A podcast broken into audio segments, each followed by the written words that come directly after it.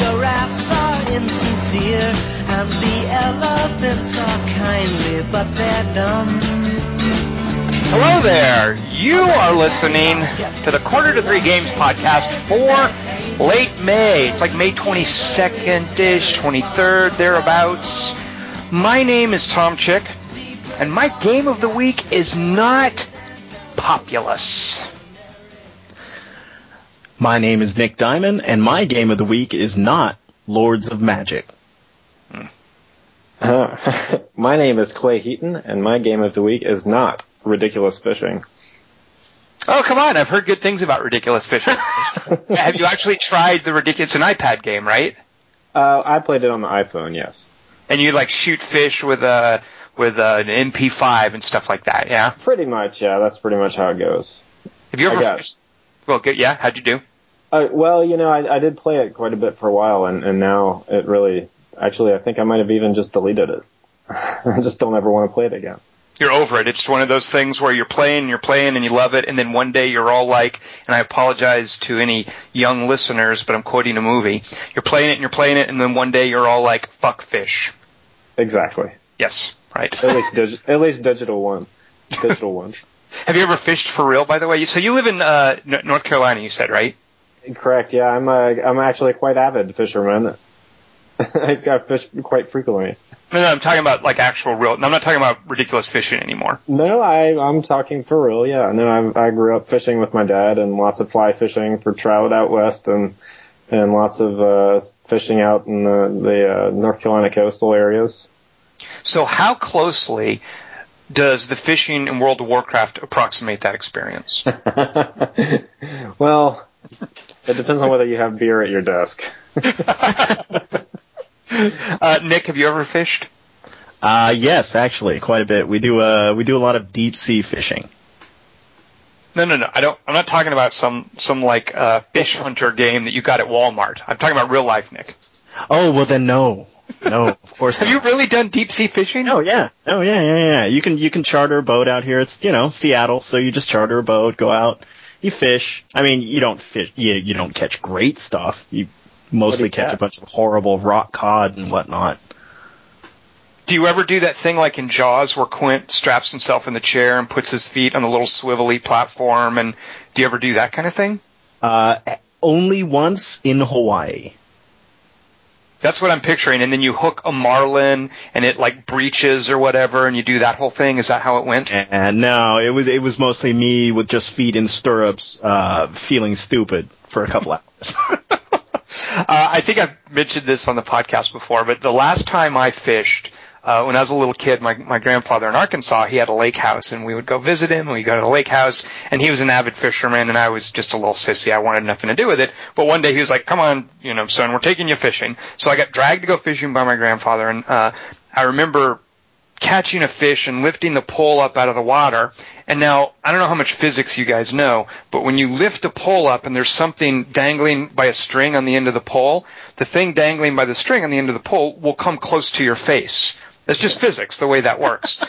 So for me, fishing as a child was having a fish swing in towards my face and basically being scared and crying and my grandfather having to explain to my mom that what happened. And so that was my that was my uh, that was the end of my fishing career until things like World of Warcraft and Dark Cloud 2 and Nier, till games like that came along. Uh, so that's the only fishing I've done. Well, let me tell you, right now, currently, as we speak, ongoing is the seven day fishing game jam where a bunch of indie developers are making games about fishing.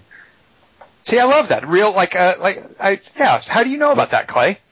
Uh, I saw it on Twitter the other day. I, I uh, um, yeah, I could send you the link or something, but um, it, it, I'm looking at their forum right now for the fishing game jam. It even has a nice little picture of a girl pulling a fish out of the water and it's swinging towards her face.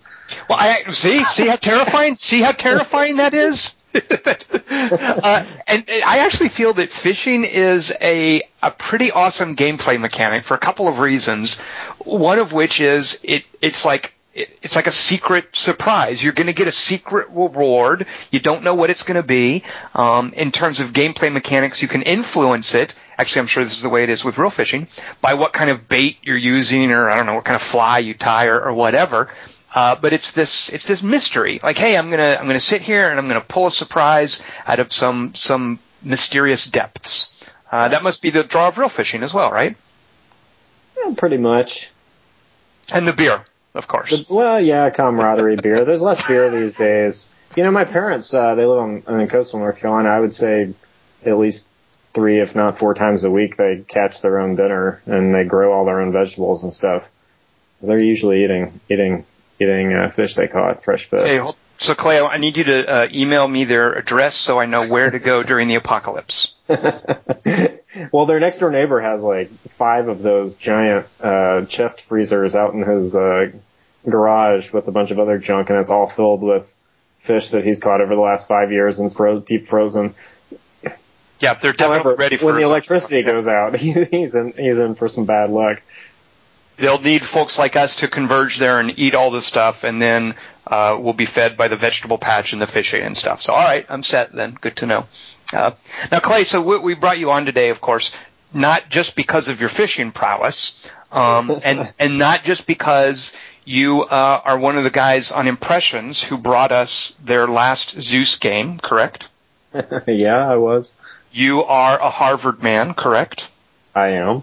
You are a former CIA agent, correct? Uh, intelligence officer. Is that Yes. really what they called you? That's correct. Uh, agents are people that are recruited by intelligence officers. So you, rec- oh, you're no mere agent. You're the guy who would recruit agents. Well, no, everybody who works for the CIA is an intelligence officer. You're not an agent unless you're like the guy providing the information who does not actually work directly for the CIA. That's a commonly misunderstood term. I'm, I'm sure the CIA employs people who are just like janitors and whatnot. But I, I, of course they do, but they're still intelligence officers. Wait a minute, hold on. That's not true. Is that really true? If you're if you're on the payroll for the CIA, you're technically an intelligence officer. I, I can't I can't speak for the janitors and everything because a lot of those people are actually not directly hired. You know, they're contractors and stuff. If you're directly hired, I believe you are. I, I could be wrong about that. I really I really feel awfully inadequate here because I know now on the podcast with a former intelligence officer and a former military man. But I was uh I was uh in the I was not like a out in the field do stuff guy. I was on the analytics side in an overt position, which is why I can talk about it a little bit, or at least tell you that I did it, but I can't talk about it a lot. Normally, Clay, you don't just don't even sit, just sort of let it sit, let people's imaginations run wild. Uh, Okay. I mean, I did some interesting stuff. Don't get me wrong. I just can't tell you about it. Well, or else you would have to kill me, right? Or no, I would go to jail. okay, that sounds less dire. Uh, but more to the point, you are here because uh, a couple of things. You you are working on an upcoming game, but you've also just made a game, uh, which I have looked at. Nick, did you get a chance to look at um, Toddler Taxonomist by any chance? I did. Nick, how well did you do on that game? Uh, uh, let's go with toddler level. Well, I don't know if you knew this, Nick. Uh, it took me a, a little bit. There's a when you boot up the game, uh, there's a button to start, and then there's a button that says "Easy Peasy," uh, which I didn't know if that was like the company name or just some little commentary or like a tagline. If you press that, you can change difficulty levels. Did you figure that out, Nick? yes. Oh, well, you're way ahead of me. It took me a little while to figure that one out.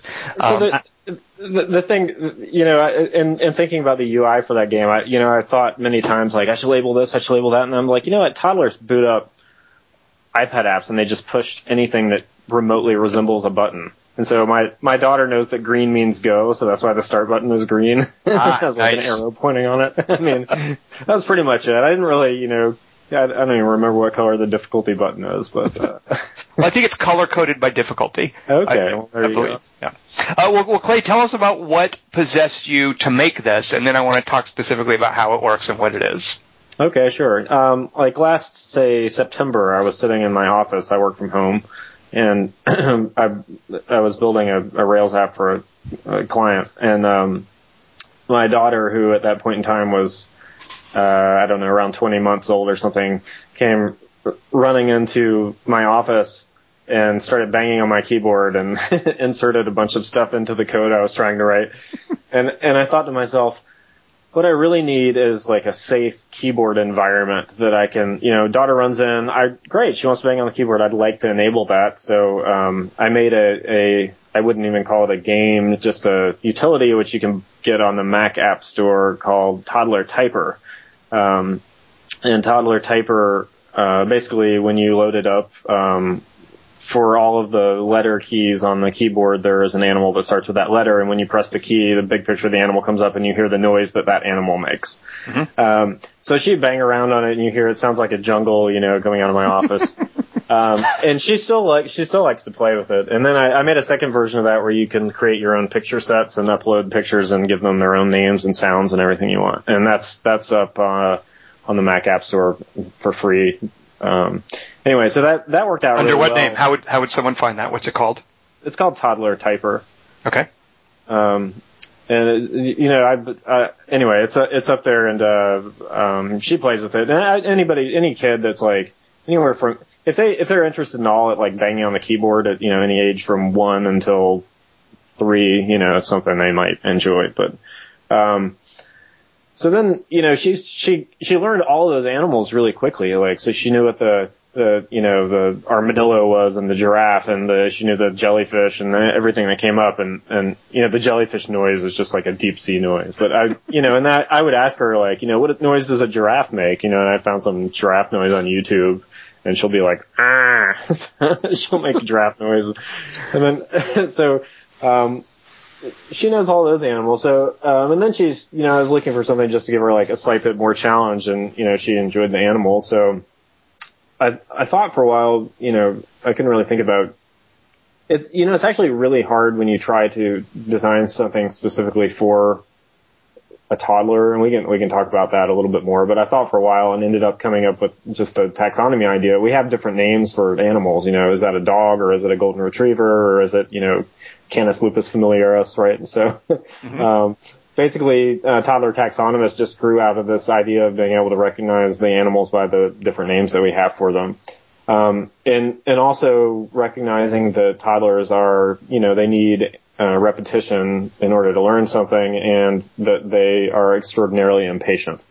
Um, so you don't, you know, a lot of times you look at toddler games and, you know, there's little, you know, you do something right and there's stars that fly across the screen and, you know, dancing pony or something and, and uh, you know that's fun for them the first time, but then like the second uh, time on, they're like tapping to try to make it go away as fast as possible. So I was trying to to allow them to just.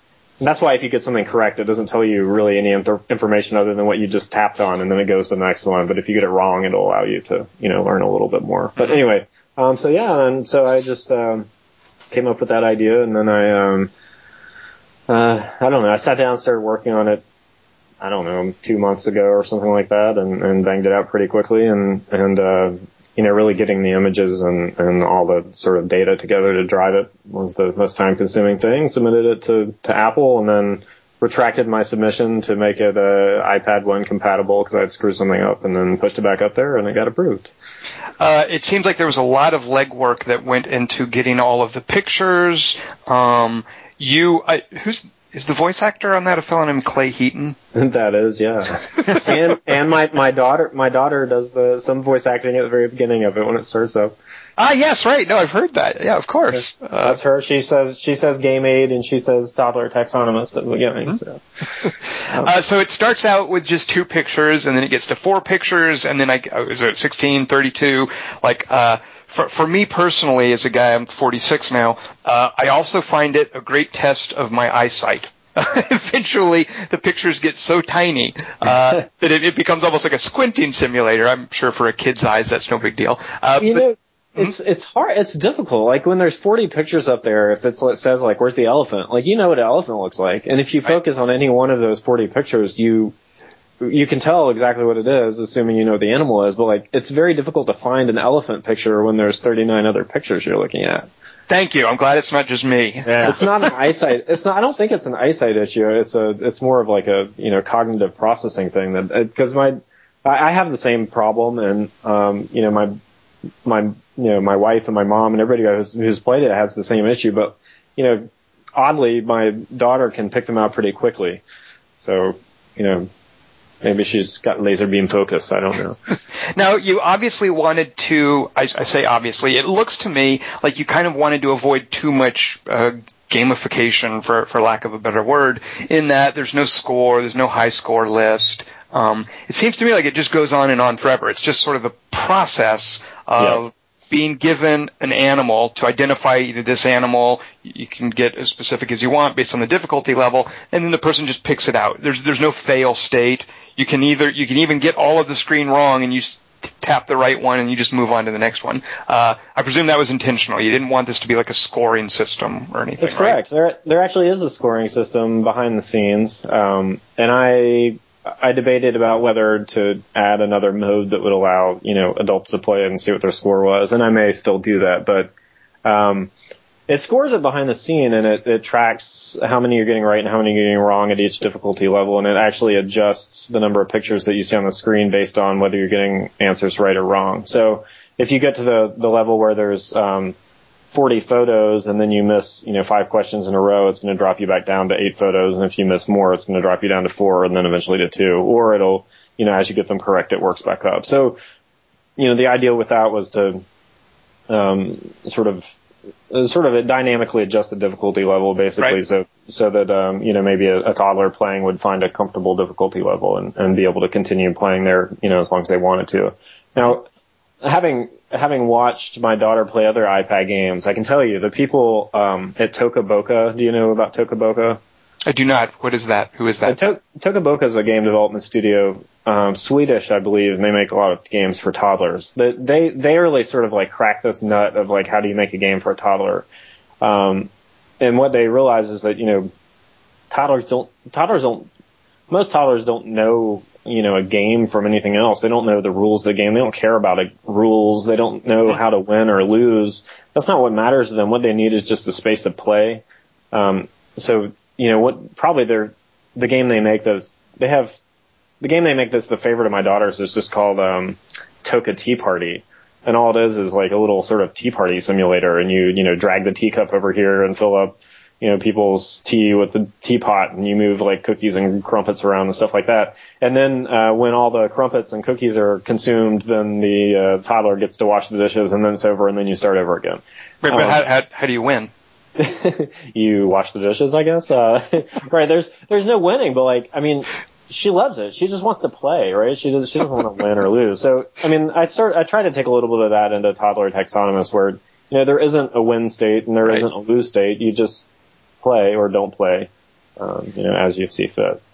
Okay, so, uh, so yes, I, Nick. Can I confess something? I so I thought I was winning, and now I find out. Uh, you know, you just you just told me that apparently toddler taxonomist thought I was dumb and was degrading my experience to match my intellect. That's right.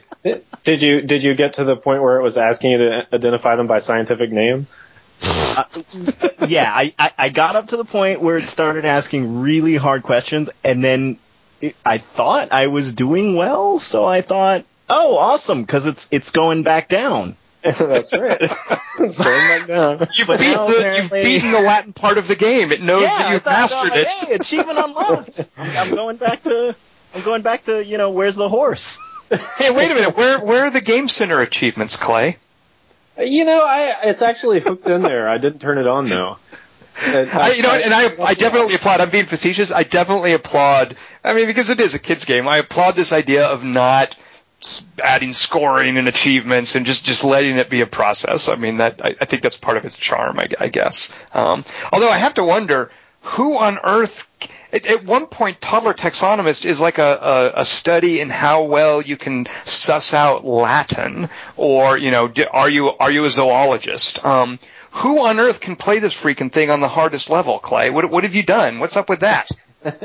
well, you know, the interesting thing about it is it, it is sort of the I mean, that's what sort of makes it interesting to like as a as a parent to play with your child. And if you, I, you know, I never studied Latin, but you know, you know the you know, if you see tridactyla versus tetradactyla, you know, you're looking for something with three fingers and not four. So, um, you know, how, how do you, you know, identify animals by that then? You can look around at the different sloths or, you know, is it, and, and see if one of them has four fingers or three or two or whatever. And, and and try to make um, you know decisions like that. Like one of the rhinoceroses is a is um, I don't remember the full name, but the last the the species name is unicornus, and the other ones are like dicornus or bicornus.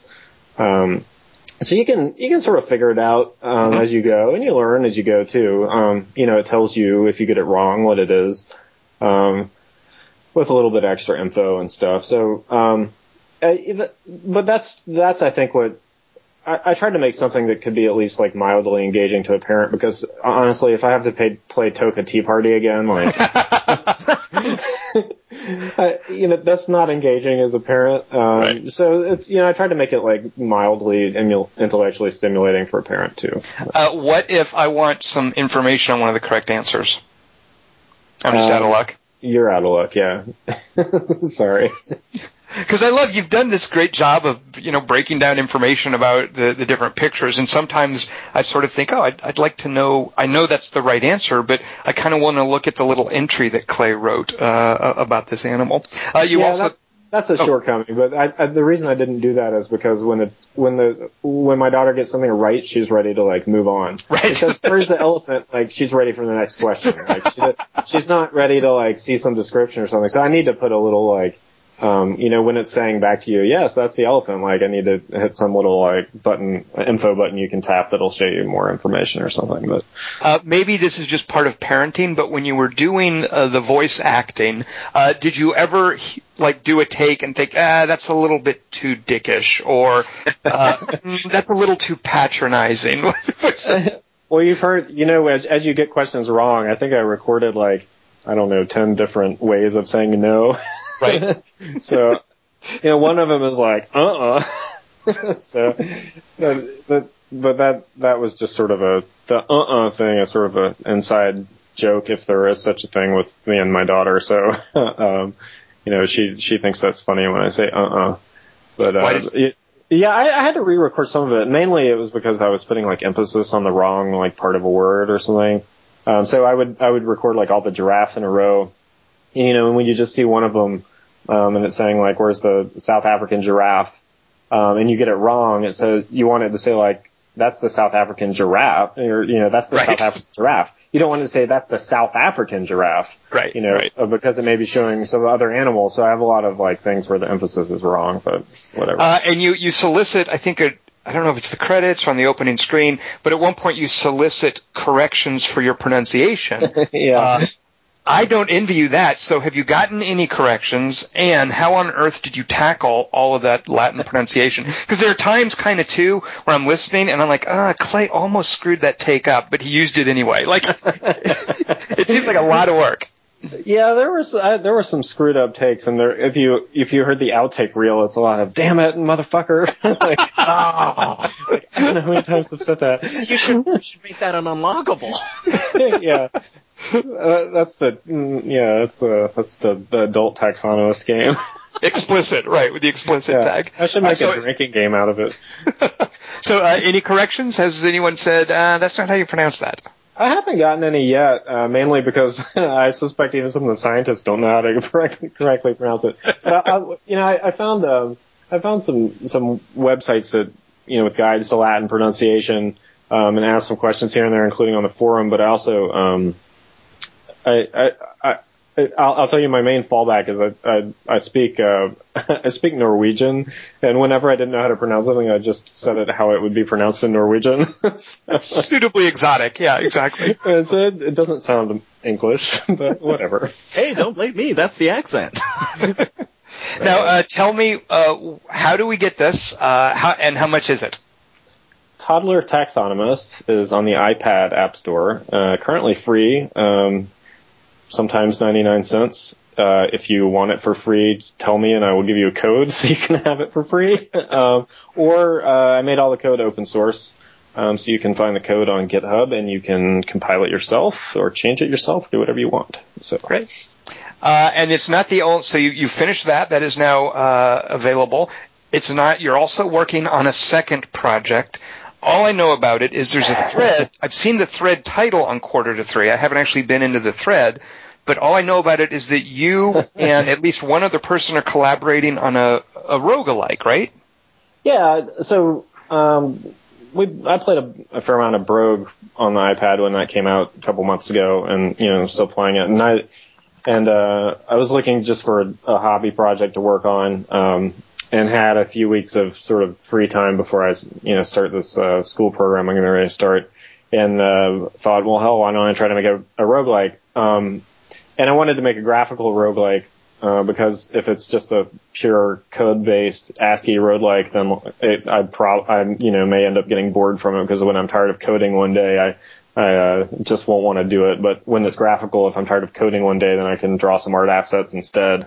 Um, so yeah, it's uh it's uh I jokingly in the thread called it Doctor Chick instead of like Doctor Jones because it's sort of an Indiana Jones based roguelike. And uh, so does that mean it's, it's stuck? Based- is that does that mean it's based on my father? Because actually, my father, my sister, there are two Doctor Chicks in my family. My father and my sister uh, are doctors. So yeah, well, it just that it's Doctor Chick. It's it could be either one of them. If you want it to to be your father, we could it could be your father. if you want it to be, you know, I don't know if you've ever because I actually looked this up online. There is a Doctor Chick who's a gynecologist up in New York State or something um, so could be him too. That is not my father. My father's in Texas and he's a lung doctor. Uh, okay. so, uh, all right. So the, uh, the, is this, this is the main character? Like that's the little at sign or the equivalent of the at sign is the, the main character is Dr. Chick? Yeah. So if you awesome. know, um, if you know, uh, it, you know, like, the whole idea came about because I wanted to do something sort of like Indiana Jones. I'm like, as I was, you know, brainstorming, I, I started making the, you know, sort of first pass of the title screen and I found the fonts that matched the Indiana Jones posters. Um, and I, uh, at first I had it say like Dr. Jones and then I built this like random, um, adventure generator, um, that would come up with like different adventure names and, and, uh, another forum member, um, has come along and, and uh, Andrew Jacobs, his name, he's come along and he's added like a thousand different, you know, possible parameters to this. And so now that, and I added a, you know, try a random adventure button. So now you can hit it and just get like all the different random adventures. But when the title screen looks like Indiana Jones poster, except it says like, like here, I'll, I'll hit one right now. Good. Um, Dr. Chick and the Den of the Charcoal Spear, you know. okay, give us two more. Give us two more. Dr. Chick and the Claimers of the Gnarly Tomahawk. Keep going. One more. nice. Uh, Dr. Chick and the Curse of the Grand Rose. You know. So, oh, that one actually sounds legit. You know what? You might have to take that out because that actually sounds cool. That's good. Like that doesn't even seem joke. The Curse of the Grand Rose. That's got to be one. a real adventure. That's Dr. Awesome. Chick and the Sacrifice of Silence. Whoa! Wait, wait. Poetic. No, these are these are way too good. These are you can't have these come from a random generator. That's awesome. It's better than the Crystal Skull.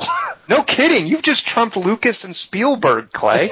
so we we came up with a uh, uh, we came up with a, a, number of different like ways you can put together. Um, I looked at the names from the Indiana Jones movie, and there's like y- y- a number of different like ways you can approach it. The Case of the Golden Sword, or the Society of Doom. You know, like the Temple of Doom um, the Raiders of the Lost Ark, whatever, the missing hammer of invisibility or something, you know, and then, um, so basically, you know, each, we have like an object and then, um, which we call an artifact and like we can put like a descriptor in front of it and then like a type after it. And then we, um, well, and then we have like a bunch of different like type of, types of case names, like, um, you know, raiders of case, whatever, and it, and, uh, and we just randomly generate stuff and, and, uh, actually a lot of them are pretty cool. Some of them are, are hilarious.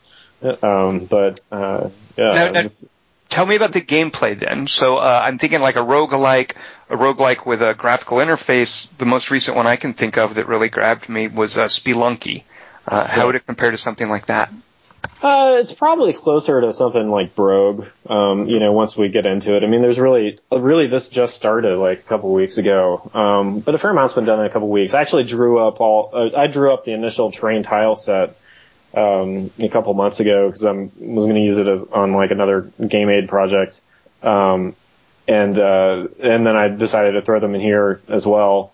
Um, and so, uh, I was able to get the maps like in and loaded and scrolling around and stuff. And there's a lot of iPad, you know, sort of user interface issues you've got to deal with. Like, what are you going to do when you, you know, touch the screen with two fingers versus three or five or one and like double tapping, single tapping, triple tapping, etc. So I've been working on a lot of that stuff now. But Um, the maps are loaded, like, you know, there's, there's holes in them that you'll be able to jump through, sort of like you can in Brogue. Um, you know, there's water and, and different grass and stuff, but, you know, there's, there's a lot of work to go. Um, there's fog of war. The next step is, um, to get a random map generator, at least a rudimentary one up and going, and then, um, get like the main character on the screen and moving around. And, uh, uh, you know, it's all, it's all fun to, to just hack away at it when there's time. Um, and, and anybody who's interested in helping is more than happy to can pitch in and all the code is open source on GitHub and you can download it and compile it yourself if you've got a Mac or you can, uh, uh, if you're interested in like taking a look at what's been done, you can, um, you know, shoot me a message and, and, uh, I'll add you to the test flight thing and then I can just push builds of it to your iPad when you want one. So, so uh, two questions. Um, permadeath? uh, you know, we're handling, uh, I, I, we're handling it a little bit differently. The the main character is not going to die because you've got to be able to go on your next adventure. Um, but uh, there will be a, an assistant, um, and your assistant can die, and you get one. You get one replacement assistant during the course of the game, and if your assistant dies twice, then your game's over. Um, so the whole game, like, instead of having like food and a nutrition, you have benefactors who are expecting you to dispatch artifacts back to them at the university. So, um, as you play, um, you have to be finding artifacts and dispatching them back. And like, you'll find this artifact and you don't really know the properties of it. And you have to decide whether you're going to use it, at which point it will start to degrade its value and the benefactors will be a little unhappy, or you're you just going to dispatch it back to them, at which point you find out what it was and, you know, wish that you actually had used it. Um, oh, I love that. I love that sort of. Uh, do I dedicate it to my score or do I use it for its utility? I like that decision. Exactly. So, uh, and then um, you know, I think there's going to be, you know, this is still design stuff that needs to be sussed out, but there's going to be like an arch nemesis um, character like you might see in the Indiana Jones movie who um, will will uh, appear. So I think if you if you die um, in game, you know, you'll just see a little scene where he's hovering over you. So your game will end. Yeah, I mean, I guess that's that's permadeath for that game, but uh, you know, you'll be able to continue. It won't delete the app from your iPad when you die. that would be hardcore permadeath. Well, you also answered my other questions. I was going to ask if you had to eat, because that that to me separates the sort of the men from the boys as far as uh, roguelikes go. Uh, can you starve to death? You know, do you constantly need food? And it sounds like you don't here, right? Well, you don't, but the the, the mechanic for dispatching um, artifacts back to your benefactors will be something similar. But um, I I find I find that at least in Brogue, like the eating can be a real. Uh, it's it's it's sort of a sorry way to lose the game. Um, and so I, I, I, don't. Well, it'll have to be balanced, but it'll. It's a long time before that's going to be an, an, issue for balancing. So. Uh, it's a sorry way to lose a game as opposed to what? Getting bit to death by a giant rat oh well, that's uh, I didn't say that wasn't a sorry way to lose the game. It just you know you know you're you know you need to find food and you're going through all these levels and you're looking all around and like doing all of the dangerous stuff and like it just so happens the you know random map generator like maybe gave you a crappy seed. I don't know. I mean, or maybe that's, you just looked in the wrong place. Gee, you know what, Clay? That's just like real life. Some people get a crappy seed from God or chaos or whatever, and they're born somewhere where there's not much food. And I think a roguelike is a representation of that. So there you go. Yeah, we're, we are going to have the, you can seed the game. So we, we, you will, once it's playable, you will be able to like, you know, share a seed and then have competitions and stuff. So that, that'll be in there. Now I hesitate to ask this because I, uh, I don't know how you work, but is there a timeline for when this will happen, or it's just going to come together? You and Andrew are sort of banging away at it. Uh, is this something that will be playable, that will be available in like a month later this year? What, when, when can we look for this? Uh, banging away at it. I mean, I'd like to be able to spend some time on it every day, but I'm I'm quite busy at the time at this point in time, and it's a hobby project. So I don't know. I mean, it's it, it might be in perma beta, but uh, mm-hmm. you know, anytime you want to check it out, you let me know, and uh, you know, I can I can push a build to you or anybody else for that matter. So um, you know, it's uh, it's just you know, the fact that it's on an iPad is a little awkward for distributing betas and stuff like that. It's not like you can just download right. it from some website, but, um, you know. Great. Okay. I don't have a timeline. I'm sorry. Can't answer that uh, question for you. and actually, I think I missed this in all of the, the conversation about it. What, uh, what's the name of it? Dr. Chick. Oh, oh, so that's the actual, oh, awesome. Wow. Yeah. Okay. Do, wait, do, do I have to, is that is that like a, am I am I an IP? Am I licensed? I'm wondering, no. can I issue a cease and desist? I, I took your IP. Don't worry. awesome. All right. I love the idea of that. A Dr. Chick roguelike. Uh, even though I'm not sure, I, I think you should be able to starve to death. I'm not sure how I feel about that. But Well, you know, I'm, uh, it's an open design process. If you feel that's important, you should contribute in the thread. All right. Uh, so, and there is that discussion thread going. So uh, if you're listening, uh, you can either contact Clay, you can log in to the message board and participate in the, the thread. Um, great.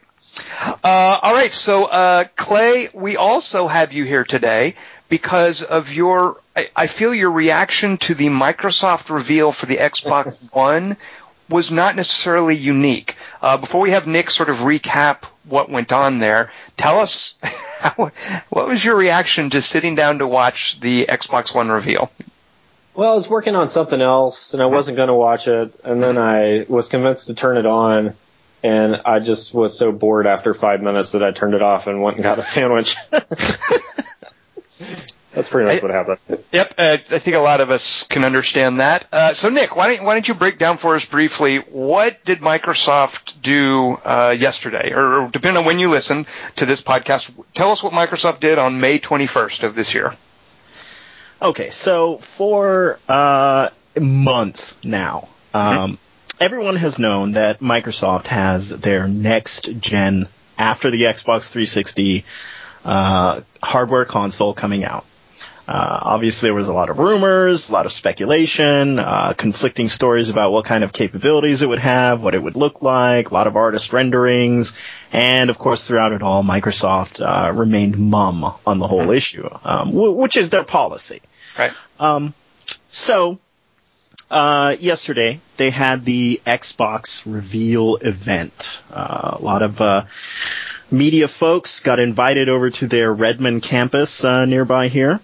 Uh, and uh, they were ushered into a tent, and they were wowed with the Xbox One and its ability to let you watch TV. In Whoa, exciting- wait a minute! TV on a video game console system? I don't believe it. I know. I know it's crazy. it's crazy. Uh, let's talk briefly about the name. So it's called the Xbox One, which is surprising to me because I already have one of those in a closet somewhere. Uh, how's that name sound to you, Nick? Uh, well, I mean, it's it's better than the Xbox 720, which was one of those you know slang handles people have been throwing around. I, I I'm not in love with Xbox One.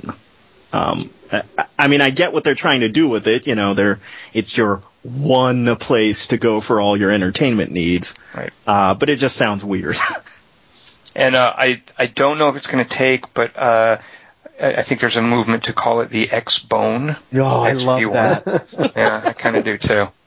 I don't, I don't know that, that, yeah, I don't know if I can bring myself to use it too much, but I, I like, yeah, I like, I like the sound of the X Bone. Uh, all right, so that's the name of it. Uh, I can watch TV on it. Um, Nick, can I sell my used game? Can I buy a copy of something that only has single player and then play it for, you know, eight hours and finish it and then take it to GameStop and sell it back for credit to another game?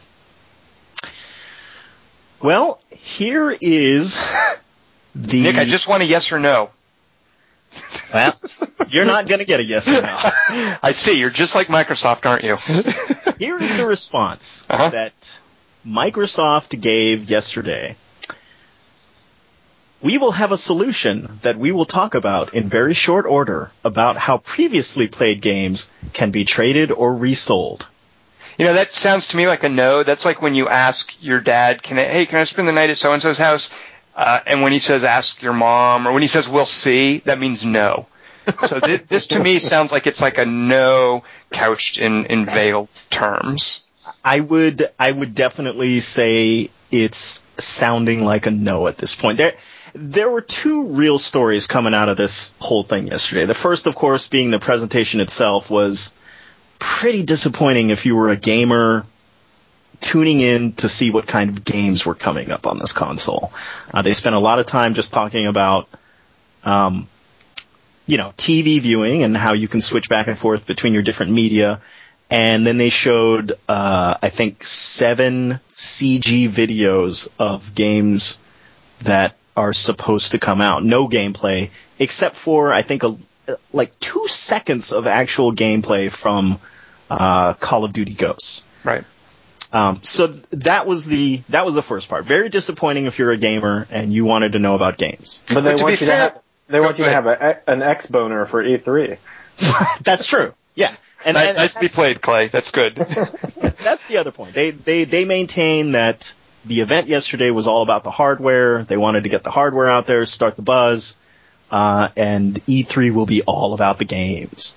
And also, to be fair to them, there was a noticeable absence of uh, faux hipster showmanship. Like it was pretty no non. Well, there's plenty of nonsense, but they didn't try to couch the nonsense in this faux excitement and have actors sort of pretending to be fans. And it, it was just the folks getting up there and demoing some of the stuff, and it, it seemed like a fairly no nonsense. Uh, you know, we've seen worse, I think. Yeah, no, there was no usher uh, right. doing, doing a dance up there. There was no little girl trying to pet a virtual tiger. So, um, you know, that, that kind of thing, you know, it's super entertaining for people on the internet. Um, but it does look ridiculous. And, and I, I do have to say that that, that was a plus. Uh, right. for their presentation. They, so they got down to business. They just talked about the stuff and they moved on. because it was an hour too. Like they they got it in their hour and then they were done. Uh, so you said there were two sort of uh, main things going on. What's what was the other one, Nick? So the so the second story is after that hour. Uh, of course, all the you know people invited to this event had a bunch of questions for everybody. They were there was actually an all day kind of thing going on where the the media was allowed to come look at the hardware, take pictures of it, you know, talk to some people, talk to Phil Harrison, uh, VP.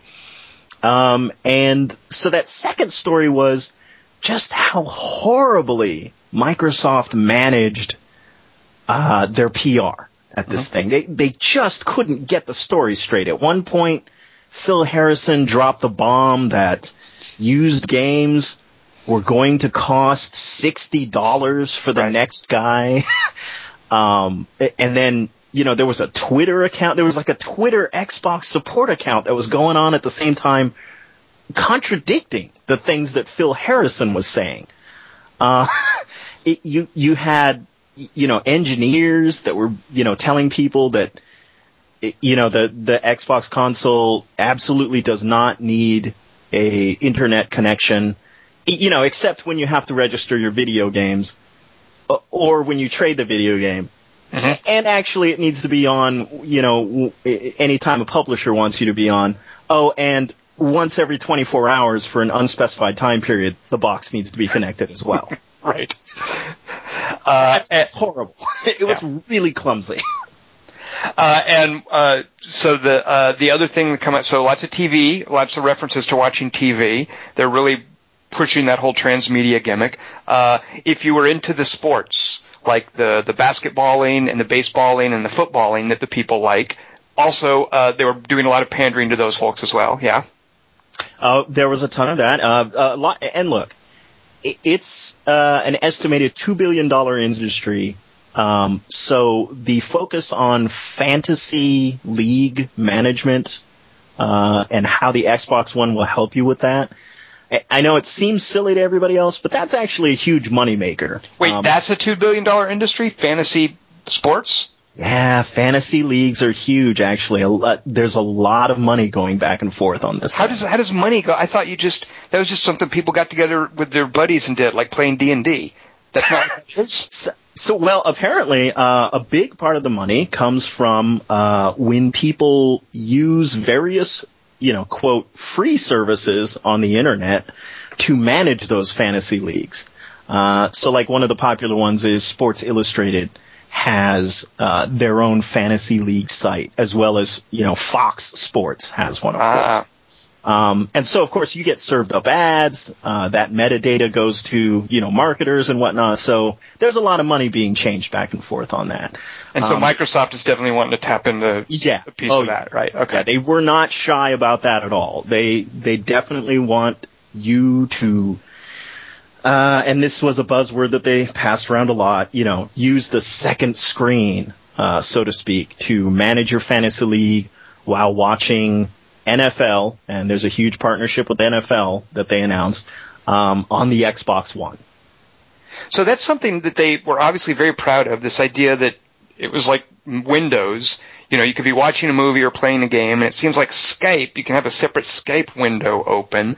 Um, I couldn't think of the first thing that I would want that for. Like, I get annoyed when I'm playing a game on Steam and, and McMaster says, "Hey, what are you doing?" Like, I, I who wants a Skype call coming in while he's playing a game or watching a movie? Like, what? Who is that aimed at? Well, it was strange. It's it, it almost felt like Microsoft thought everyone would get excited about doing things that they currently do on their phone now.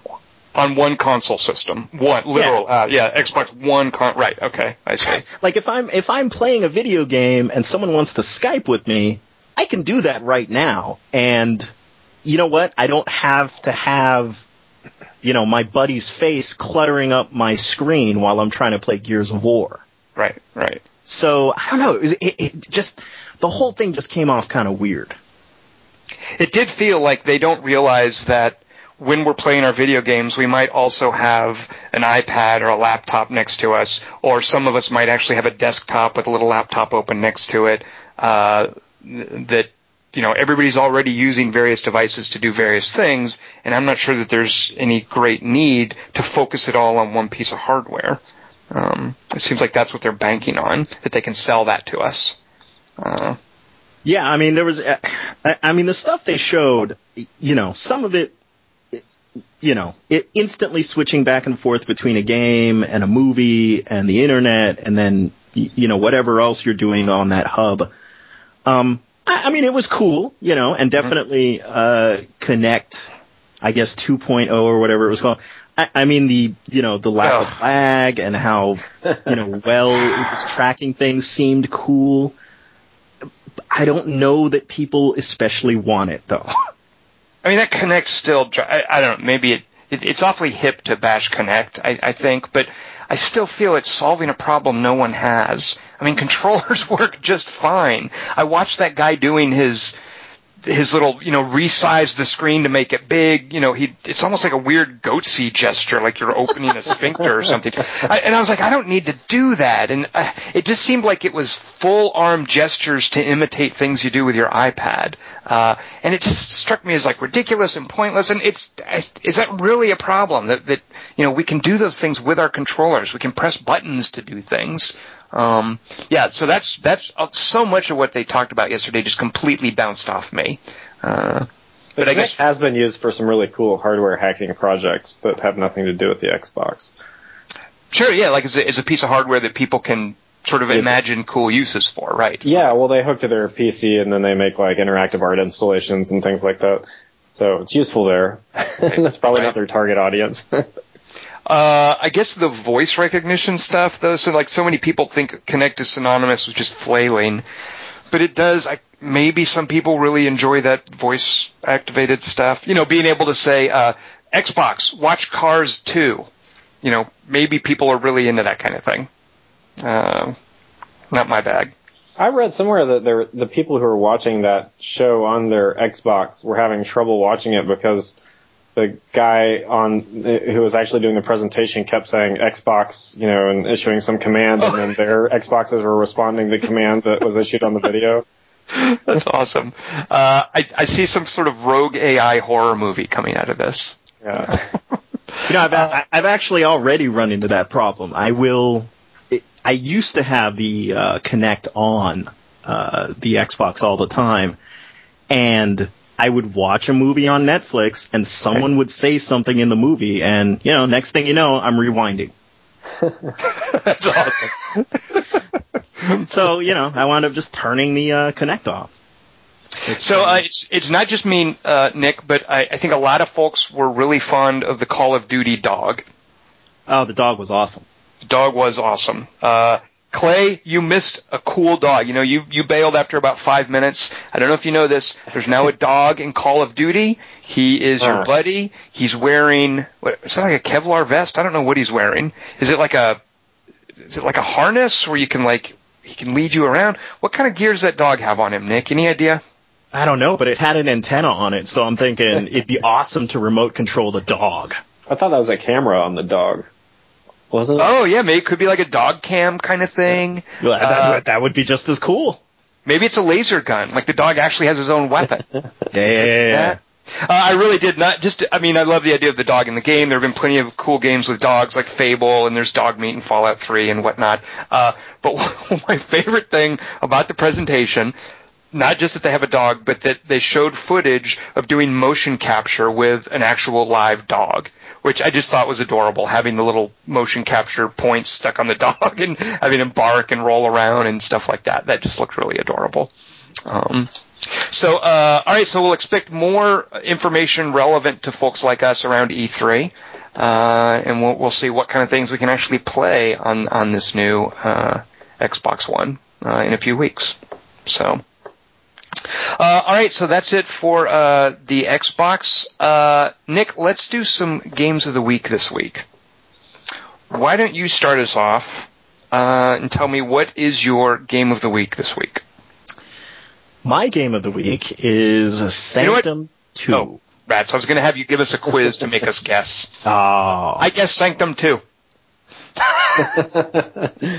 uh, no, I have not played Sanctum 1. Uh, Clay, have you played a Sanctum game before? I have not, no. Uh, Clay, are you a fan of tower defense games? Um, you know, I, I played way too much Fieldrunners uh, and sort of like ridiculous fishing. I one day just deleted it, and I've never really gone back. Okay, well that's that's tower defense. You certainly get your fill. Yeah. Now, uh, so the what's the twist for the Sanctum games, Nick? It's not just tower defense. It's got a unique angle, right? It does have a unique angle, and that is that you are actually playing the tower defense from first person mode. Uh, in Sanctum, you play a young lady with a variety of guns. Uh, the creeps come in, you set up towers, you set up walls. Wait, um, is this um, first person or third person? Do you actually see the little first character? Person. First oh. person. Uh, and you, uh, you're actually a, I, I, guess you could say you're like a mobile tower. Um, you can run around on top of the walls. You can, you know, sort of camp up there, and then you can snipe away at the creeps as they come through your maze that you've built. Mm-hmm. Um, there were after all the DLC, and they they had a ton of free DLC as well. I should point that out. Um, Sanctum had a ton of maps. Uh, the maps, some of them were very long. Um, as in time played, you mean? As in like how long it takes to sit down and play it?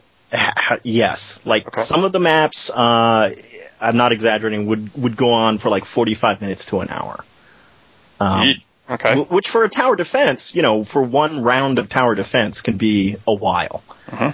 Um, so that was that was one of the things that they looked at for Sanctum 2. Um, another one was that uh, the creeps it completely ignored you. Um, like I said, you were just a mobile tower, so the creeps would just kind of go around you and just head on to the core like they wanted to. Um, so that was something they looked at for the second one as well. Uh-huh. so the second one uh, just recently launched. Um, Sanctum 2. Uh, this time they have different characters you can play instead of just uh, the one main woman. There's like her younger sister. There's a sniper dude. There's a shotgun guy. So they have different powers. Like these are characters aren't they're not just different models or whatever. No, no, they do have different powers. They they have different uh, health. Um, and they have uh, different main weapons attached to them. And the health is important now because the creeps actually will veer away from whatever path they're on and come after you if you start damaging them. I can't imagine what what kind of tower defense game with a, an action skew like this doesn't have doesn't put you in danger. Because I immediately thought of a few other games, Nick, and they all you're, you're fighting the creatures and they're fighting you. Uh, that seems silly, but so now they will attack you. Now you're in danger. You have to watch out for your own skin. Yes. Okay. Yeah. There's a little bit of that, and and actually, it's uh, there's kind of a strategy there too, where you can, you know, kind of kite them now, mm-hmm. um, so that you can lead them past more towers and whatnot. Uh, whereas in the first game, you just couldn't do that. They they really wouldn't veer from their path. Are the maps open enough, or it's not just corridors? Okay, so this is where I get into a little bit of my complaint with Sanctum 2. Um, the maps are much smaller. Uh, so small, in fact, that uh, when it first launched, the maximum amount of towers that you could build on a map was 10. It still seems like a, I guess it depends on how far they have to walk. Like, is the idea that the maps are just that much smaller so you couldn't possibly fit too many more than 10 towers? Yeah, here, so a Sounds lot like of people complained about that. yeah, a lot of people complained about that at first. So the uh, developers, Coffee Stain Studios, went ahead and upped the hard cap to 15 towers. Um, but as other people point out, it doesn't really matter because the maps are so small, the creeps run up to the core so quickly, and the resources that drop are so sparse, you know, between waves that you're really not going to make more than 10 towers no matter what. Okay. Um, so that sounds like a weird. It sounds like there's some weird balance issue going on. If they can release the game thinking, okay, you're only going to get 10 towers, but then they can raise that maximum to, you know, 15 from 10. Like that sounds like something that you would fix one way or the other as part of your gameplay design. Yeah, definitely. Definitely. They, I, it, uh, it definitely sounds like they were caught short, uh, by the reaction that people had with the hard cap on the towers. Um, I, am not sure how much of a testing period they had with it. Um, the other odd thing about Sanctum 2, Sanctum 1 was a PC only game. Uh, it was available through Steam. Sanctum 2 is also available on console. As it should be. As it should be. but, but this, is, it, this is an odd thing? Well, there's a lot of talk. I don't know how valid this is, but there is a lot of talk that uh, the size of the maps and um, some of the other choices that they made with regards to the design ah. uh, have been done to accommodate the lower memory requirements I of see. consoles. Is it a, is it a graphically intense game? Uh, it's an Unreal Engine game, so oh. not yeah. really. Okay. I mean, it you know it looks good. It does look good. I, I I will give it props that the Sanctum series has a really nice, crisp design. Is it uh, sci-fi? Is it fantasy? It is sci-fi. So okay. I would I would say it, it looks like something that stepped right out of the movie 2001. Ah, I, you're selling me. Okay. Yeah. It, it, the design is very strong. I, I do like the design in the game. It's uh, or at least the art design. The visual um, design, right? Yeah. It's it's really coherent. It looks good. Uh, you know, it it uses the Unreal Engine well. I, it, you know, it's not going to push your system, but uh, I, you know, no complaints here. On well, that. now, real quick, when you say ten towers, are you also upgrading the towers as you go? Like, is a tower just something you plop down and you're done, or is it still interactive after you've built it and you're you're upgrading it? Uh, you can upgrade the towers. Um, okay. Uh, but again, there are so few resources dropped in between waves uh, that I you don't really get to upgrade much. Okay. You're just not so, going to upgrade. Now the other thing is it's a co-op game. All right. Was the first one as well? Uh, the first one, I believe the first one was. I don't know. I never played it co-op. I did. I have played Sanctum 2 co-op. Okay. Um, the drawback there though is that the resources drop as like two big loot chests in between the rounds. You have one loot chest that's basically, hey, here's your, you know, money to build mm-hmm. towers and upgrade towers. And then there's another loot chest that is basically the number of segments of wall that you can set up. Uh, so in co-op, they're funneling the the the creeps around, like the walls used to like channel right, creeps, right? To create, okay. the, to create the maze. Um, okay. Now the problem is in co-op mode, well, those two loot chests drop, and hopefully you communicate well enough with your buddy because he can either snap up the one you want or snap up both of them, leaving you with nothing. It's kind of rude. It's a little rude. Does the uh, difficulty scale at all? Because I would think if you have double the firepower in a co-op mission, or actually does it need to? Uh, you know, I think it does scale a little bit. I I haven't really played through any of the levels in co-op and single to check that out. Right.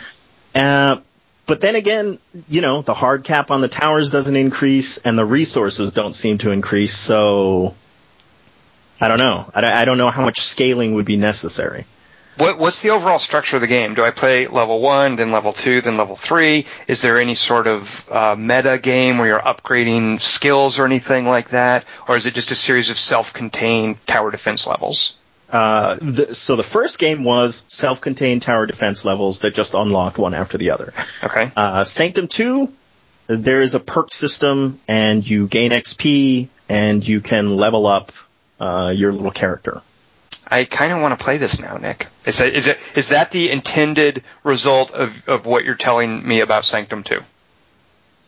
You know what? I, I, the jury's out for me. I, okay. I, I don't think it's a bad game. Uh, I think it does some interesting things. I I still like some of the mechanics of it.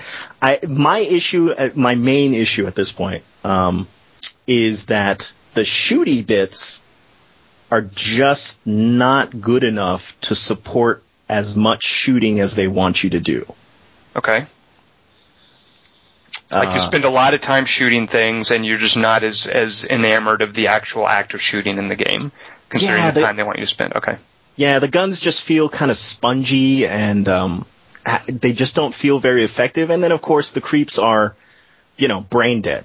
So uh, unlike let's say a horde mode, um, which is kind of essentially what this is, you know, where the where the monsters are sort of reacting to you and doing things, these you know either run for the core or they run at you. There mm-hmm. there really isn't much else to be done. Uh, how would it compare to? Let me list three games, all of which I love. I'm curious if I should. Uh, you know, this makes me. I'm curious how similar Sanctum is to uh, Dungeon Defenders, uh, the Toy Soldiers Cold War game, and uh, the Orcs Must Die series. Okay. Um. Well, it has the co-op of Orcs Must Die. Um, it is first person though, so there is that. Mm-hmm. Um, I I don't think it's as strong a game as Orcs Must Die 2. Mm-hmm. Uh, I, uh, Toy Soldiers, I, I think I like a little bit more. Um, Dungeon Defenders, that could be a toss up. Let me, I'm gonna guess the kinds of towers that are in the game. As soon as I guess one that's not actually in the game, I've lost. So let's see how many points I can get. okay. Guessing the types of towers in Sanctum 2. There's one tower that is, uh, it does a little damage, but it fires quickly. Yep. Okay, good. That's one point for me. Actually, you know, uh, let, us get you in here, Clay. Now you guess a type of tower. We'll see who fails first. Probably me. I'm, I'm guessing there's one type of tower that shoots something that slows down the incoming. Oh, that's what I was going to guess. Like a freeze uh, tower. Yeah. I was going to guess that. That gummit. Is he right? Did he get it, Nick? oh, yeah, yeah, yeah. All right. There's one tower that does like, like it's like a flame tower and that it does damage over time to a creep. Yes, there is a damage over time. Sweet. All right, Clay, you're up. There is a tower that uh, damages aerial units. Yes. Ah, okay. There's one tower that it's it's the inverse of the first one I mentioned. It fires slowly, but each shot does a whole lot of damage. Oh yeah. Ah, so okay. Over to you, Clay. Uh, let's see. Um, what have we covered here? There's. Uh, oh, I have another guess. I'm not gonna. I'm, I'm, I'm thinking. I'm thinking something like there's there's one. Yeah, there's one tower that's like shoots something like a sustained damage thing, um, but takes a long time to recharge. Maybe that's what you already said, like a, the Tesla type thing from Fieldrunners. Uh, I don't know how to explain mm. it better than that. Yeah, what, no, no, I, yeah, I, I, I think I know what you're talking about. Yep, yep.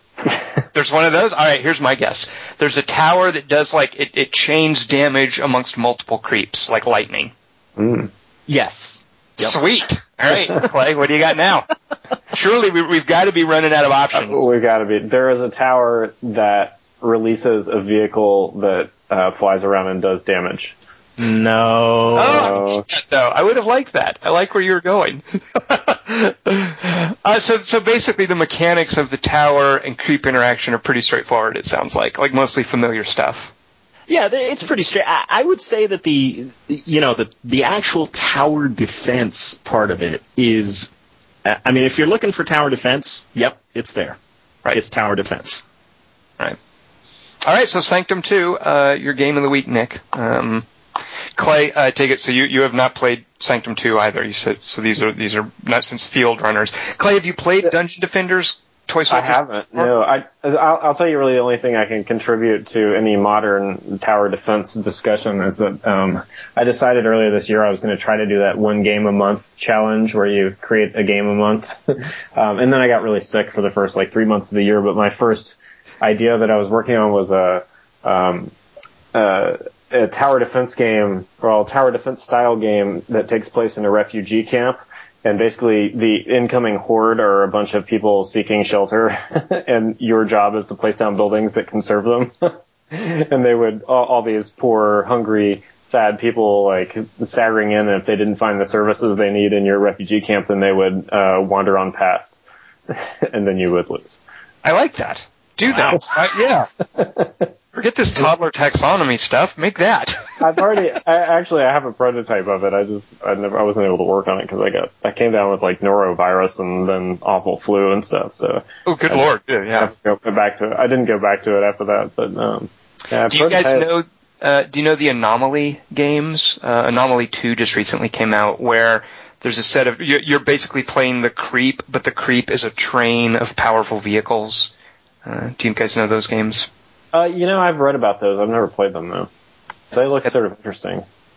Uh, it, it, at first it is, but you, as you're playing it, it really is ultimately, it's just a tower defense game. I mean, it, the fact that they change roles like that doesn't really change the way the game feels. You're still choosing a weapon to fight a specific type of enemy, and the fact that you are moving through towers is not much different in terms of the actual motion, the actual feeling is that the creep's moving towards you. Like if you were to just fix in place that one train that you're playing, it just feels still like the towers are coming towards you. Uh, as, and they're basically creeps. Um, it's a cool idea. And the second one actually adds a multiplayer mode that I haven't been able to try yet, where one person puts the towers around a maze, and the other person plays the train, and he's trying to drive around and avoid the towers and pick up resources.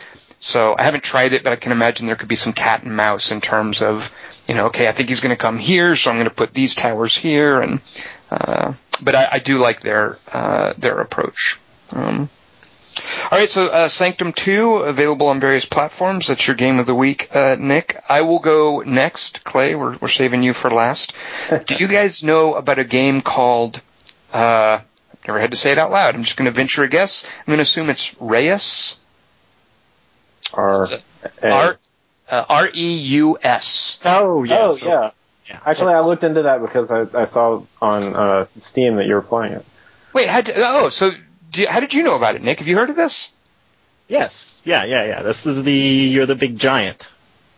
Uh, kind of. It, it's it's a traditional God game, and I was trying to think, you know, what are some of the other recent God games?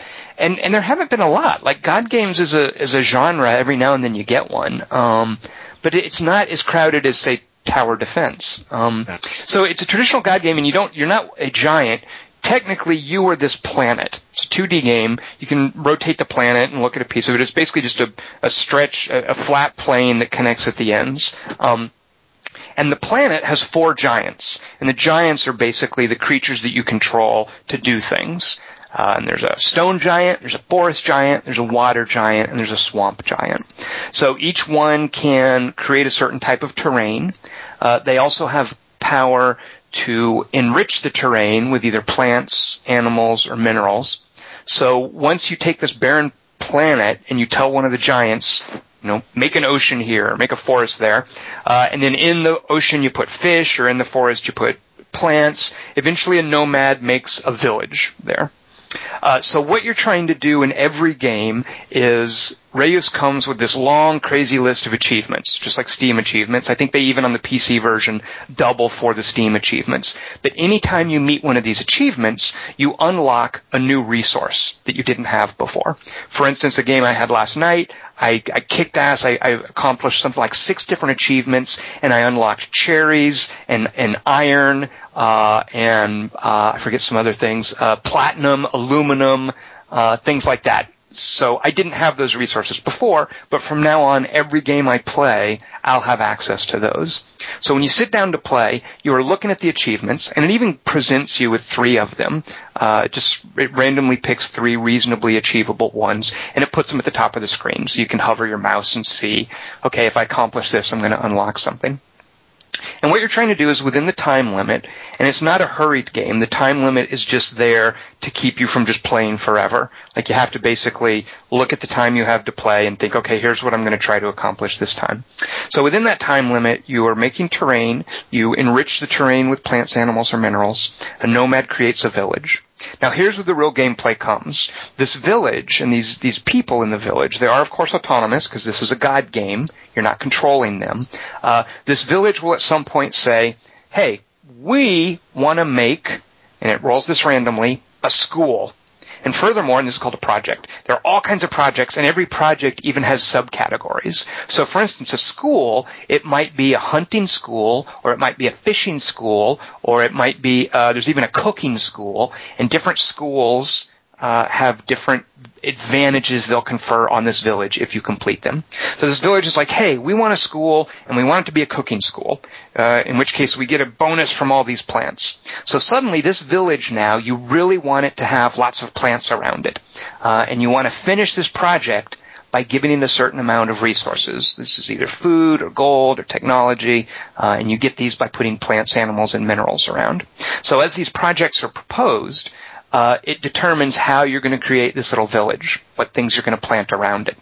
Uh, and once you accomplish the project, a little ambassador comes out of the village. It's a little person with a bubble over his head. Uh, he represents his type of terrain.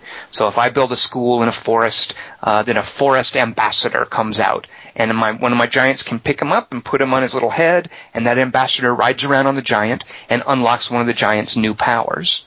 So as you're building new projects in villages, you're unlocking Giant's additional powers, which then makes it easier to build more complicated, more ambitious projects. Um, so it's all about what projects are going to roll up, you know, randomly, uh, what bonuses they'll give a village, therefore how you want to build the village up. Uh, as the villages start growing, uh, there's a little uh, there's a, an information display for each village, and one of the things that the villages develop is greed. So if people have a lot of resources, they'll start to want more. And they might go to war against other villages. Maybe there's a village that you're trying to cultivate for a specific project, and a nearby aggressive neighbor comes over and invades it, and you're like, hey, you guys get out of there, stop, ah! These little people can screw up your plans. Uh, and they can even get so upset that they don't like your giants.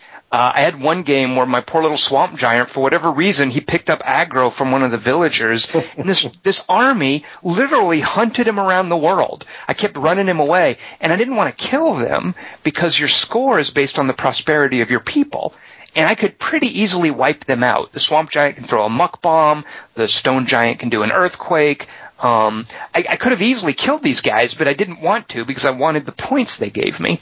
So I just kept running my swamp giant away, and at one point I lost track of them, and they freaking killed my swamp giant, which ended the game. Um, and so, so I, I don't know of many God games where the people can actually rise up and kick you out of the game. Uh, I, I like that aspect of it. In retrospect, would you have killed them? Oh, totally. And that's what the game wants you to do.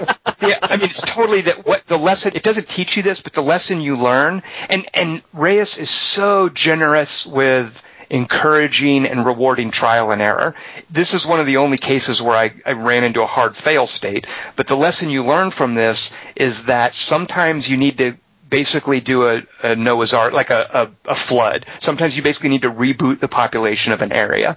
Um, and one of the things it encourages you to do is if you get, if the people say, hey, we want a school, and you don't want them to have a school, you're trying to get a different achievement, or maybe you want to cultivate different kinds of resources, you can just destroy the school, and they'll sulk a little bit, but then late, shortly they'll, they'll propose a new project. Um, and then furthermore, each of these villages, as you're creating it, it the game lets you lay new plants, animals, and minerals over old ones. So maybe this village has a cooking school. I've planted a bunch of awesome plants around it. And by the way, one of the things I love in this game is the resources are so oddly, charmingly specific. You know, plants are never things like, uh, wheat or berries. It's always very weird specific stuff like like tomato plants or dandelions or elderberry. Um, and it's the same with the animals and the minerals. Like the animals in here are things like like stoats uh, and martens and uh, and clownfish. Uh, I love how specific the stuff is. Um, and they all have unique abilities that interact with other uh, plants, animals, and minerals in unique ways. So there are these strange synergies, and I think they even call them I think they call them synchronicities. There are these synergies that emerge uh, that are very gamey, but that's part of learning Reus. Is learning, for instance, that chickens like blueberries. You know, I don't, I don't, think that's a real world thing, but in Reus, chickens and blueberries go together. Um, mackerel at sea, like if you overlap schools of mackerel, they increase exponentially in terms of how much food you get from them. Uh, eventually, there are these strange advanced synergies. Uh, I had one village propose as this real, as this upper level project, they wanted an observatory. And the observatory needed crazy amounts of technology. And uh, you can pause the game at any time, by the way, and sort of look stuff up. It links to a wiki if you want. But I found out that the best way to get this technology to make this observatory was a combination of phosphorus mines surrounded by peppermint plants. And that, that makes no real world sense. Uh, but they had this crazy synergy and they, they generated huge amount of technology and that created for me an observatory. And the observatory now benefits from coffee and tea. So if I now uproot those phosphorus, if I fill in those phosphorus mines and uproot the peppermint plants and I plant coffee and tea plantations, my village just gets crazy productive. Um, so I'm really liking it. It's beautiful. It has this lovely 2D art style. Uh, I love how specific all the little resources are. I love discovering the strange synergies like phosphorus and peppermint.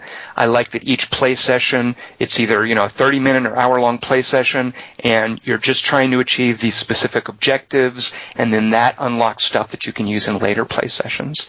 Um, so there you go. That's my game of the week is, uh, Reus. So how long is it? How long does it take to play through a game? So the, the when you first start out, it's got three basic tutorials, which are very short. They're to just show you uh, some basic mechanics, and then I think the first you then unlock the half hour play session, and you play. You can only play a half hour at a time. Uh, you can't play any longer. Once you get to a half hour, the giants go to sleep. So you unlock a half hour play session. You can save it at any time, by the way. So it's not like you have to play that half hour. Uh, you can play 15 minutes and then save it and come back to it. Uh, but once you reach once you unlock a certain number of achievements, you then go to a level where you can play, I think, an hour long play session. And then after that, and I haven't gotten to this point yet, you can play two hour long play sessions. Um, and the, the reason that I think they're time limited is there's a sandbox mode. Uh, if you have unlimited time, you can pretty much accomplish anything in the game. Uh, that the time limit is based on how many ambassadors you get from how many villages to unlock how many giant powers to then give you all these uh, let you create all these synergies. One of the things the giants can do is they can cast different buffs that will morph one resource into another resource. For instance, if you take a stoat and then if the forest giant casts what's called a hunting buff on the stoat, it turns it into a fox. But I don't get that hunting buff until the forest giant puts a little amba- specific ambassador on his shoulders. Um, so when basically anytime you sit down to play, you're either committing to a half hour, an hour, or a two hour session. Yeah. That's cool. Sometimes uh, the god games, you know, if they go on and on, they're like the open-ended ones, you know, you get to a point where like there's just nothing left to do and you're well, sort of waiting for stuff to happen.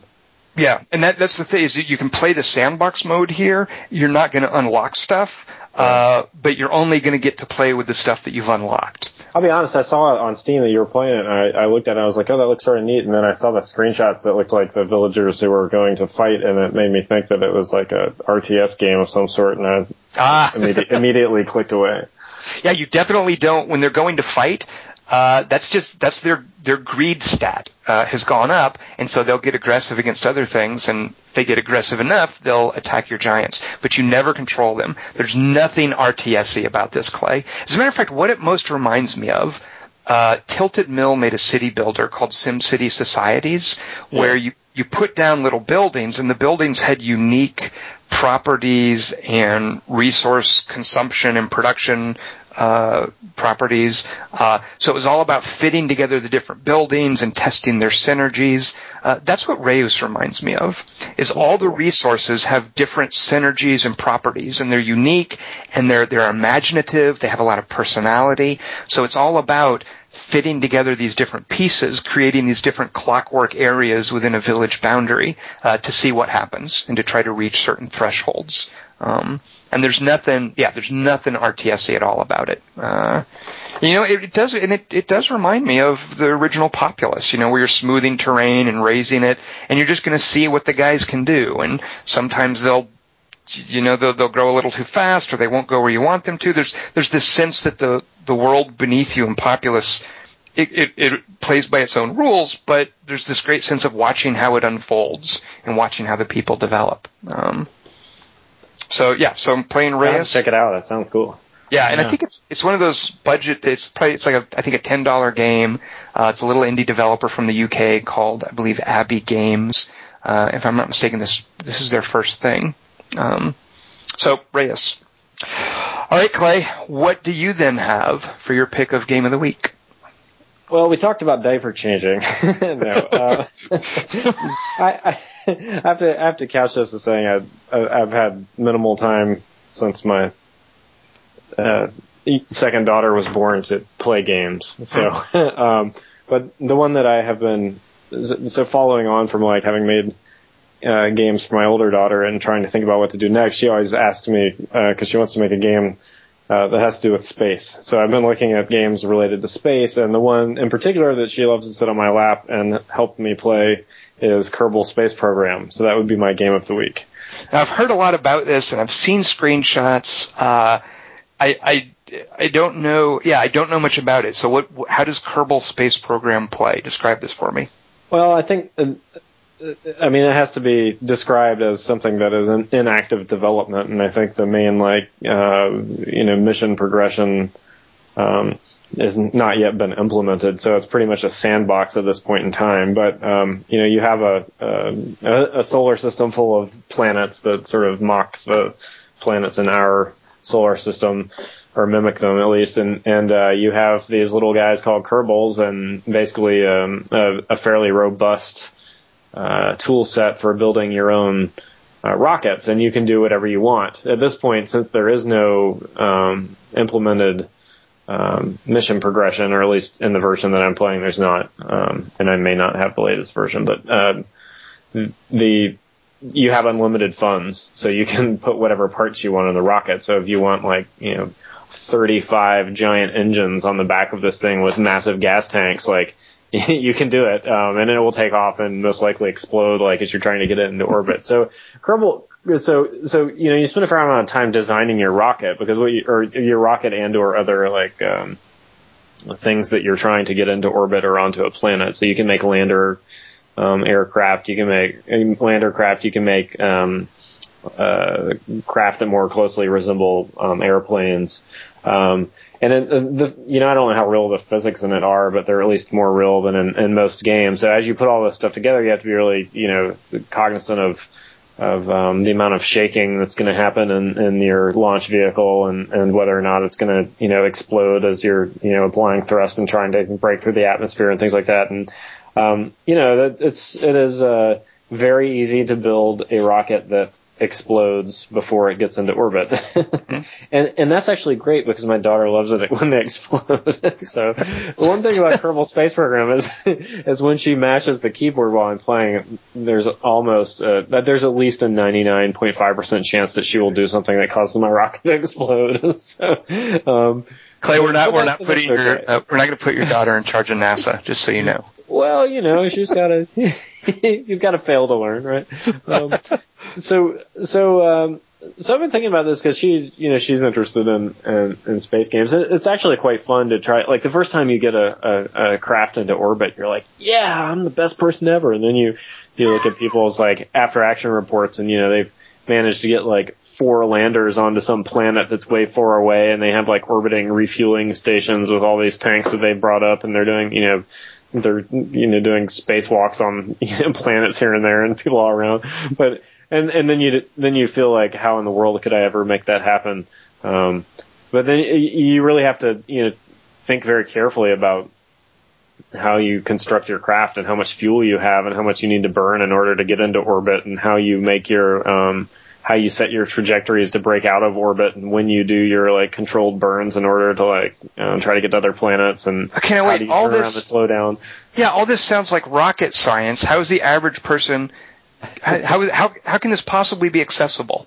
It is very inaccessible um, on one level because it, it is rocket science, um, and on the other level, it's actually just like this really cool um, toy set slash toolbox, at least at this point, to play with, where you um, you know you, you get to at least think about some of these things that are, you know, that go into trying to get, say, a craft to go to Mars or something like that. So it's not, I wouldn't call it a, a particularly accessible at this point in time. The little Kerbal guys are, are, are pretty hilarious. Like when you're, when you're flying your, your spacecraft, they, you see their little faces in the corner, and if you're flying it well, you know, they look happy and they're smiling, but if you're not flying, flying it well, they all look terrified. Because they're all, they're like little cute hamster kind of things, aren't they? What are those things? You know, they're just these little astronauts with giant green heads. I, I don't know. they're they're Kerbals, but they uh you know they're funny. They have their their little personalities and stuff. But um, so I've been trying to think about how I could. I've been trying to think about like what do you,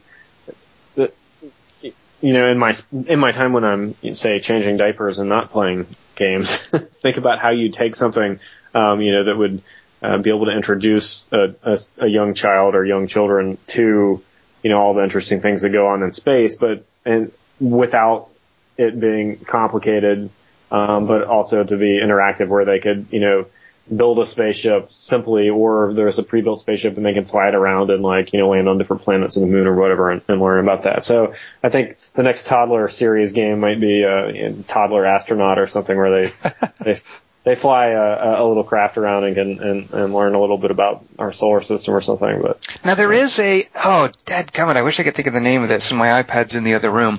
But there is uh it's like a space program development game on the iPad where each phase of development, like you launch something and then you arrange the uh, the orbit and then you shoot it for another planet, but each one is kind of a mini game that that mm. uh, shows. Do, do you know what I'm talking about, Nick? Yeah, you're talking about Space Agency.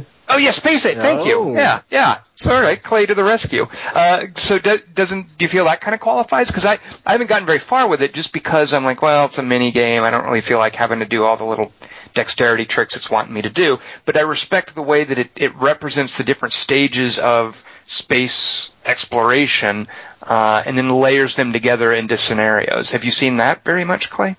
Yeah, I've been playing it. It's it's not um, in any way, shape, or form something that would be accessible to a toddler. but it, and, and, and, and, in fact, like your your take on it is many. I, I I played it some and I I just got sort of like bored and annoyed, and I think part of the reason is because of the mini game aspect to it. But the the um, and I should play it more and, and try to get further along because the the Kerbal.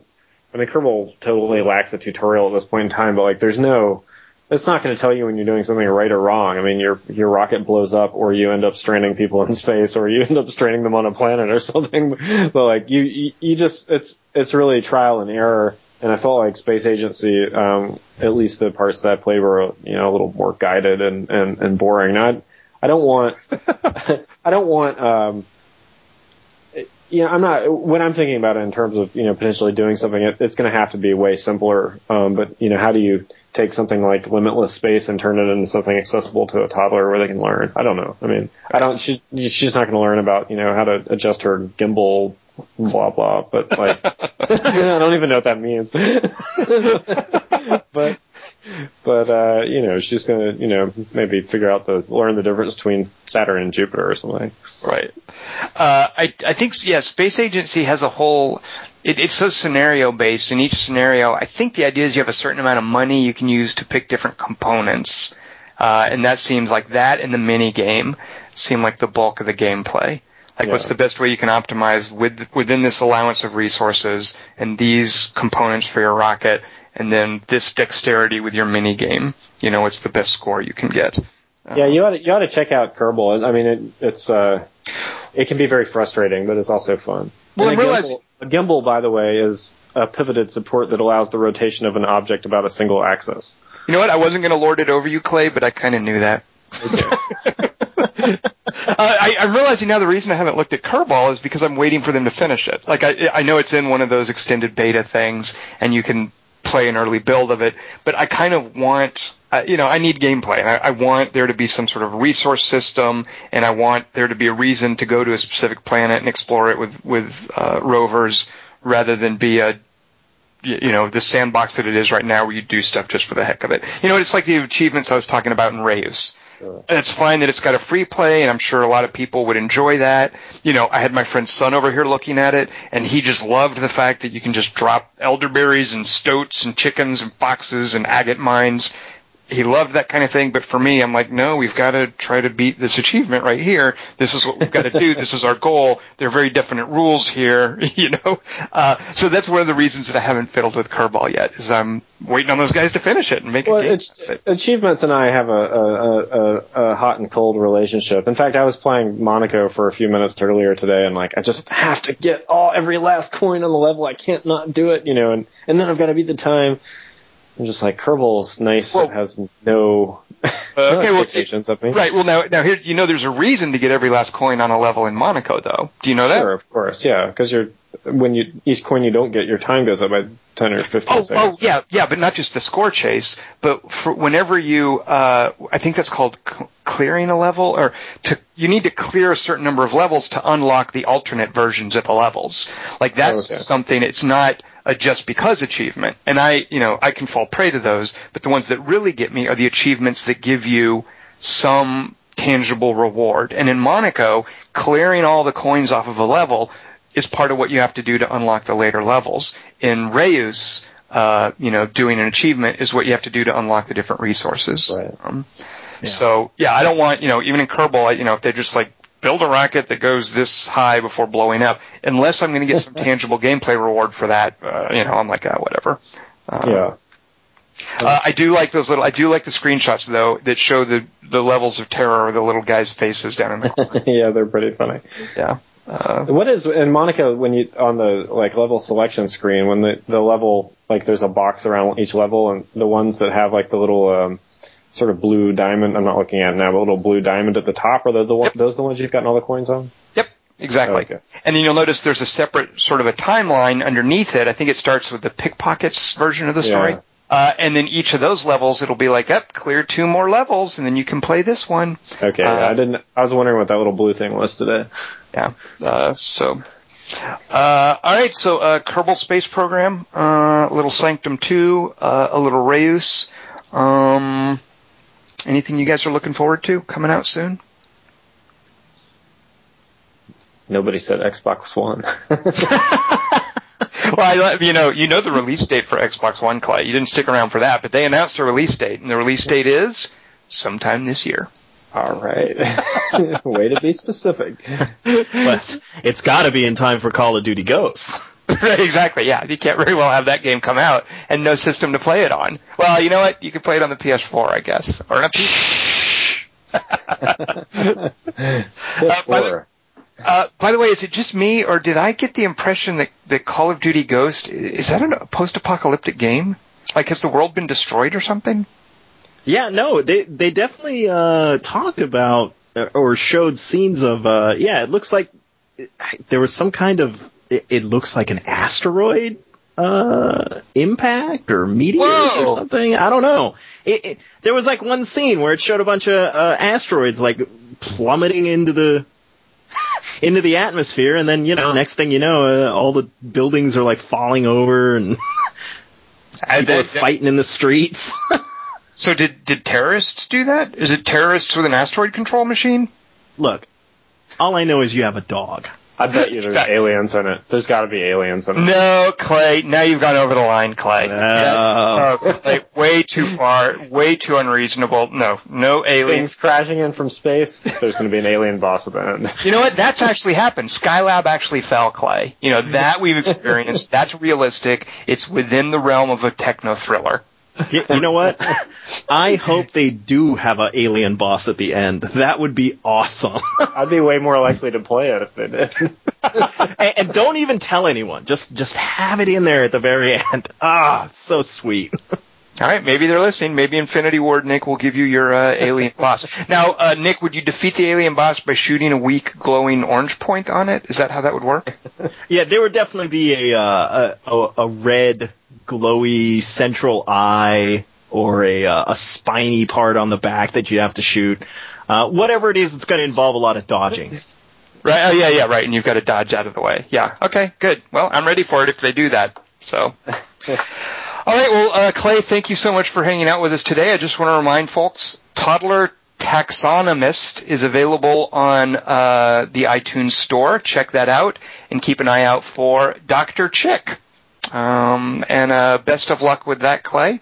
Uh, Thanks. Thank if any, anybody's interested in participating, they're more than willing to throw in their ideas, or if they want to see it running on their iPad, whenever, just shoot me a note. Uh, how would they reach you, Clay? On the on the forums? We'll, the forum. I'm Clay on the forum. All right, awesome. Uh, and for everyone else, we will be back uh, next week with uh, more games of the week. I am Tom Chick. I've been joined by Nick Diamond and Clay Heaton, and we'll see everyone here next week monkeys stand for honesty, giraffes are insincere, and the elephants are kindly, but they're dumb. Orangutans are skeptical of changes in their cages, and the zookeeper is very fond of rum. Keepers are reactionaries and downloads are missionaries. Agents plot in secrecy and hamsters turn on frequently. What the gas? You're about to come and see at the zoo. At the zoo. At the zoo. At the zoo. At the zoo.